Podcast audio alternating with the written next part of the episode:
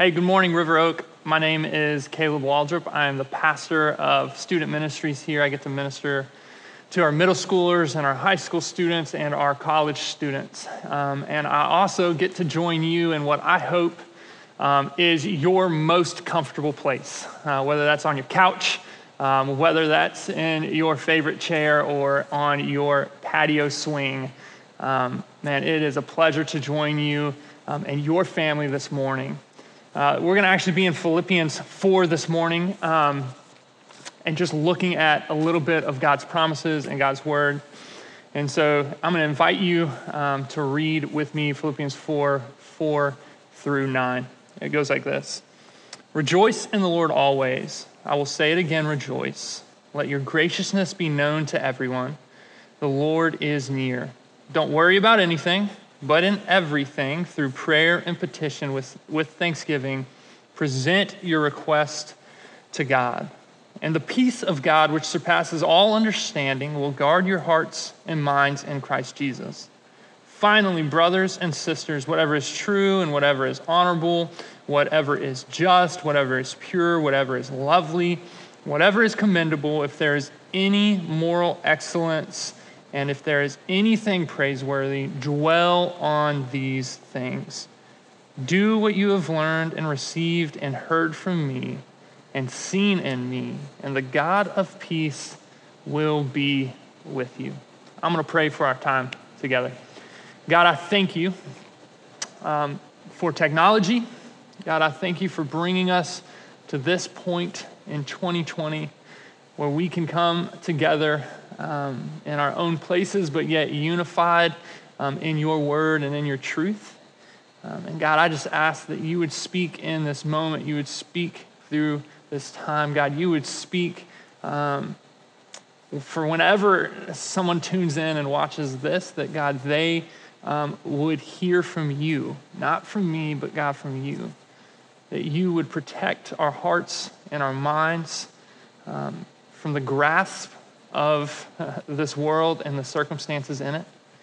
And God, that you would draw our attention to you, that our eyes would be set on you, that you would be at work in us in this next year. We love you. We need you. We ask that you would speak clearly in this time. Pray all of this in Jesus' name. Amen. So usually on this weekend, one of the pastors would come up and tell you how great the last year has been and how great the next year will be. Well, understandably, though 2020 was not all bad, I'm going to go a little bit different direction because just between you and me, I actually have no idea what's going to happen in 2021.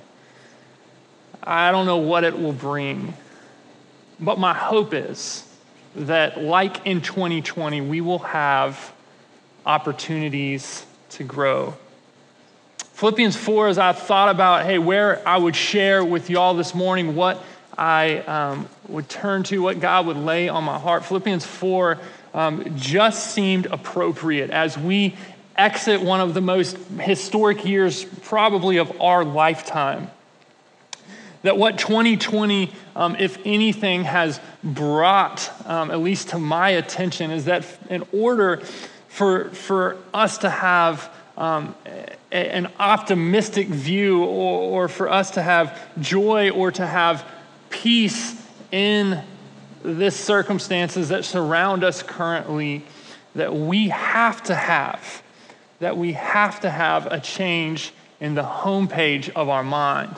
What I mean is, like, we have to have a change in the place that our minds want to run to kind of subconsciously or automatically, the places that we tend to dwell, the internal autopilot that our minds go to. And Paul's goal for Philippians and for the people in Philippians was to pull them out of this tunnel vision that circumstances had kind of put them in. And my hope is that it would do the same for us, that we would see, hey, how in this next year, you and I might be able to lean in and learn to love God and love people, that the truth that we would read this morning would change us, that we might be able to be stable fixtures in people's lives this year. Like, that's my hope, is that in this community and in our areas and in our families and in our neighborhoods, that we may be a stable fixture where chaos is around and situations are unpredictable, man, they would see us as stable, not because we are so great, but rather what is at work in us. And so in Paul's efforts to equip the Philippians in this way, he starts with a command for them to rejoice. And he says, hey, I'm calling you, rejoice in the Lord always. I will say it again, rejoice. In verse 5, he says, and then let your graciousness, or some of your translations may say reasonableness, or your stability, or your gentleness be known to everyone, because the Lord is near. So in navigating the current events, Paul says, hey, your first step is not to have this head knowledge of joy, but rather this heart knowledge of joy, that a joy that leads to action, that is not dependent on your circumstances. Yeah, man, I'm calling you to rejoice in all situations and in all circumstances. Now, I don't want to pretend, however, that I know the deepest struggles of your heart. I don't want to pretend that I understand the pain that you might be in currently, that I know the worry or the fear or the anxiety or the turmoil in your life. But what I do know, because God's word tells me, is that if we've come to know Jesus as our Lord and Savior, and if we are followers of Christ and he calls us sons and daughters, that he has not forsaken us, that he sees you and that he knows you and that you are his, that we belong to the King of Kings and to the Lord of Lords in our finances and in our academics and in our singleness and in our sickness and in our hardship, that we are his. And Paul says, hey, I'm calling you to rejoice, that you would rejoice not just in the good moments, that you would rejoice in all moments, even the bad moments, because we are his, which means he is at work in the mess. That we would rejoice in the mess, because according to Romans 8, that he is at work in it. And I believe, right, that the knowledge of Jesus, when it makes its way from our head to our hearts, would produce this joy in us. So Paul is telling these people who are believers, he's saying, I'm calling you to rejoice always by the knowledge that you have in Jesus, as it makes its way to your heart and turns into action, that it would produce a joy that is separate from circumstances. And in turn, it gives us this level of graciousness. I need you to hear it. It gives us this level of graciousness, this level of stability that allows us to stand in the midst of hard things. So he says, hey, rejoice always, rejoice in the Lord. Why? Because God is at work even in the mess of your life. You can rejoice that he is with you even despite the circumstances. And he says, and then that produces a graciousness, that stability. Now let it be known to everyone. So we had a lesson on stability in my family. So like I said, 2020 wasn't all bad. One good part of 2020 for my family was we were able to go to Great Wolf Lodge. And I've never been there. I am from Texas, so I'm still new to some of the attractions in this area. And we were able to go to Great Wolf Lodge with my family.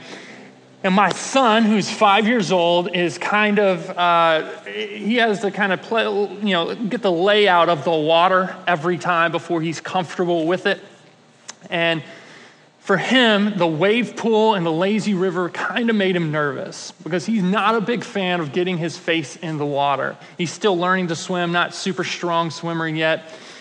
And so he was a little bit nervous about that. And so what I had to show him was like, hey, it's okay in this lazy river and it's okay in the wave pool because you have your daddy's jeans. You're tall. You can actually touch the bottom and your head will be above the water. That like if everything else is moving, if the waves are coming, if the water is rushing by you, just stand up. Just stand up and you can stand firm because no matter what happens, if everything else moves, the ground stays still. The foundation is stable. And in life, you need to understand that everything else might move, but we find joy in the fact that our foundation doesn't. If you are my brother or my sister in Christ, then you need to understand that we get to stand confidently, we get to stand up, and we get to stand secure in a firm foundation. That though the waves may come, you stand stable, not on your own, but because Christ Jesus stands for you and stands with you. And here's the opportunity of 2021. That in our rejoicing comes a soul stability. That in our rejoicing, it produces a stability knowing that God is king and he is in control. And in our stability or our graciousness, we have an opportunity then to bless and encourage and to reach out to those around us. Take it back to Great Wolf Lodge for a second. So my 5-year-old learns to stand. Well, my 3-year-old, who's a little bit shorter than my 5-year-old, she is fearless, a lot less cautious. And she'll jump in no matter how deep it is. But the beauty of my stability being able to stand is that my stability gave me the ability to help her find stability. And so she jumped into water that was too deep. She jumped into a place that she couldn't reach. She found an instability quickly, but my stability allowed her to find stability. And I think what Paul is getting at is he's saying, hey, here's an opportunity to extend out to those far from God the hope that comes through our rejoicing and stability in God. Man, as I was studying that and really processing that, man, there's a lady that came to mind. She actually is in our church family who is going through some major health issues again. And what is so inspiring about her story and about what she has going on is her prayer requests.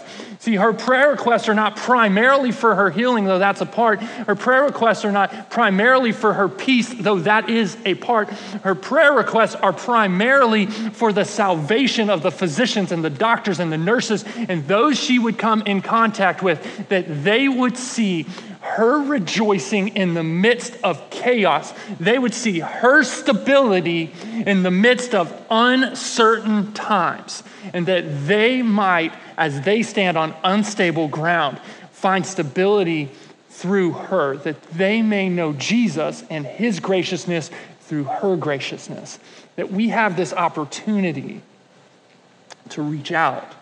If you're standing on firm ground, he says, man, rejoice always. Do not let the circumstances of this world detract from your focus on me, on who I am. And that we would find a graciousness or a stability that we would be able to make known to others. Now, here's what I love about Paul. He's insightful, and he's a human, and he deals with a lot of things. And so he goes on. See, the issue is, though we love God, we still struggle with worry. I still struggle with worry. And Paul goes on in 6, and he says, hey, let me continue to minister. He says, don't worry about anything. But in everything, through prayer and petition with thanksgiving, present your request to God. When you hear this, don't worry, he's not just saying hey, don't worry about anything. Rather, what he's saying is, hey, when you worry, don't dwell on that worry, but rather in it, deal with it by prayer and petition with thanksgiving to God. He says, man, there's a way to deal with your worry. For those of you that are in your living rooms and in this time right now, that you're like, hey, I am someone who struggles with worry. I am the worrier of my family. I have chronic worry. Then what you know and what I've come to know is that worry is, you can't get rid of worry just with a strong will. You can't get rid of worry by waking up and saying, hey, today, I'm not worrying about anything. Today, I'm gonna be cool. Everything's gonna be cool. I'm just not gonna worry today. That's not the way worry works, because it just seems to happen. But Paul kind of gives us the antidote here. He says the antidote for worry is not a strong will. The antidote for chronic worry is a secure mind where worry is birthed. I need you to hear that. It's not a strong will, but rather it's securing the mind where worry seems to form. He says, so when you worry, when you got the stuff to deal with, flood God's ear with your worry. Flood his ear with your request. Be persistent, be transparent in communicating your fears and your desires and your hopes and your dreams and your aspirations to the Lord. He says, and then stand on the foundation knowing that you have given all of your worries and all of your fears to a God who is at work in the mess, not to just the wall, not to the ceiling. You didn't write it on the paper, but no, you gave it to a God who says, no, I am your Father, and I am at work in the mess. And verse 7 says, and the peace of God, as a result, and the peace of God, which surpasses all understanding, surpasses all circumstances, surpasses all logic, and the peace of God that you would say, it doesn't make any sense why I would be at peace in this chaotic moment, will guard your hearts and minds in Christ Jesus. To make sense of how this looks, I remember being a child. I remember being a child, and my students know this story kind of well, that in the 6th grade, I decided to throw mud clots at this dude's house because they stuck.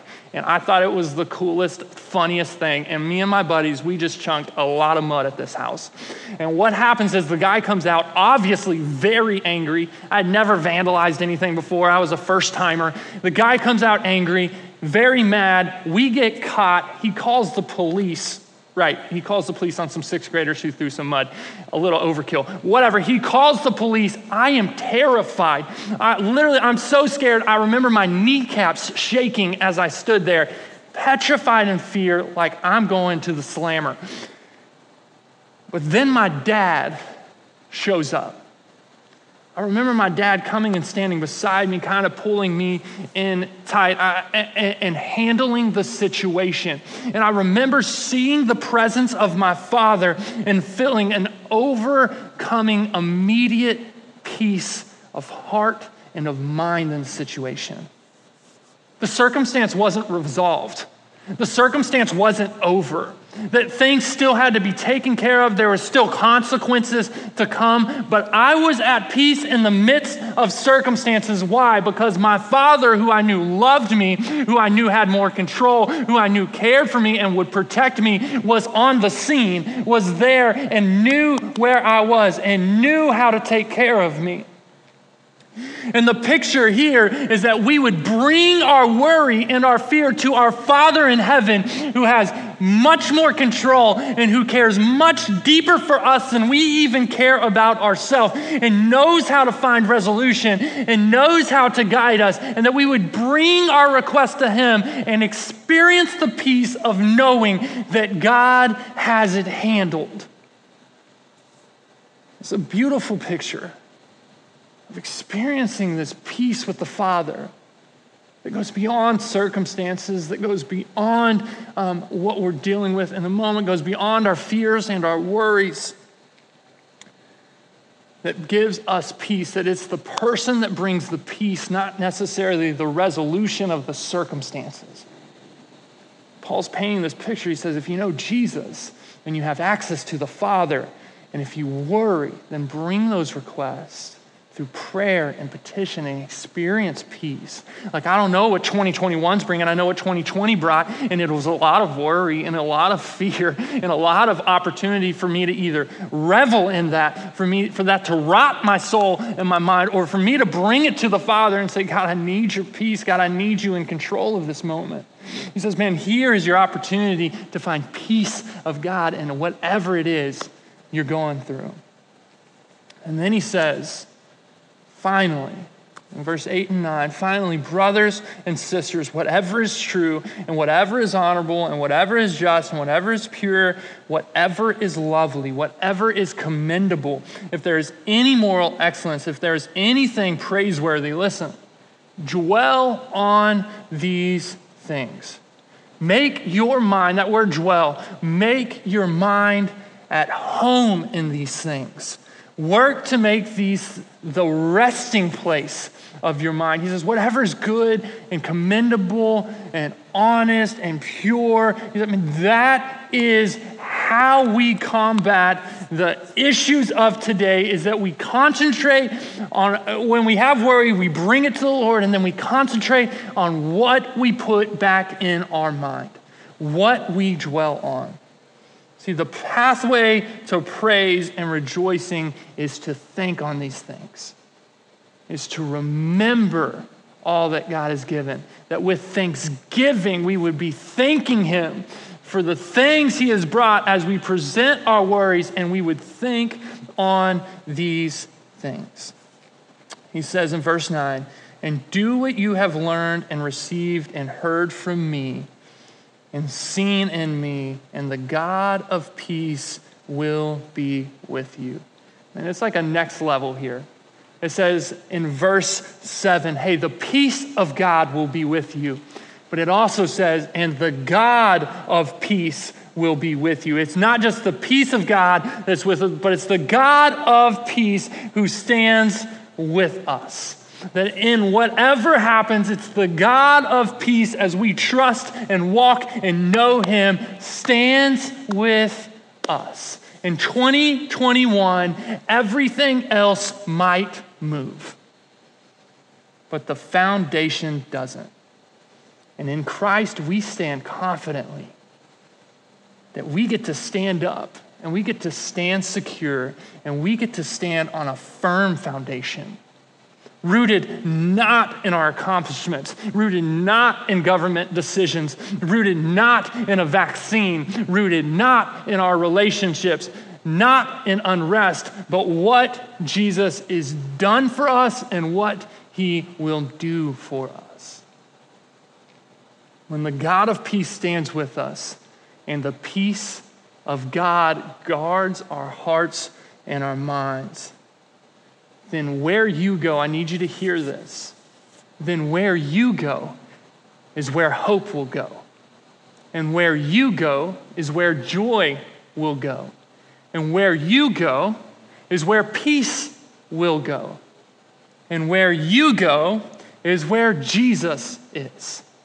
That as the God of peace goes with you and the peace of God guards you, that where you go, you bring a level of stability, and you bring a level of hope and a level of peace and a level of understanding about the God of this universe and his feelings for man. You need to understand that if we want to walk this way, and we're saying, God, I'm calling you to guide my feet, that you would guide my feet to change environments, to change perspectives, to change hearts, to introduce people to Jesus. That what Paul is telling the Philippians is, don't get wrapped up. Don't get wrapped up in the news. Don't get wrapped up in the conflict.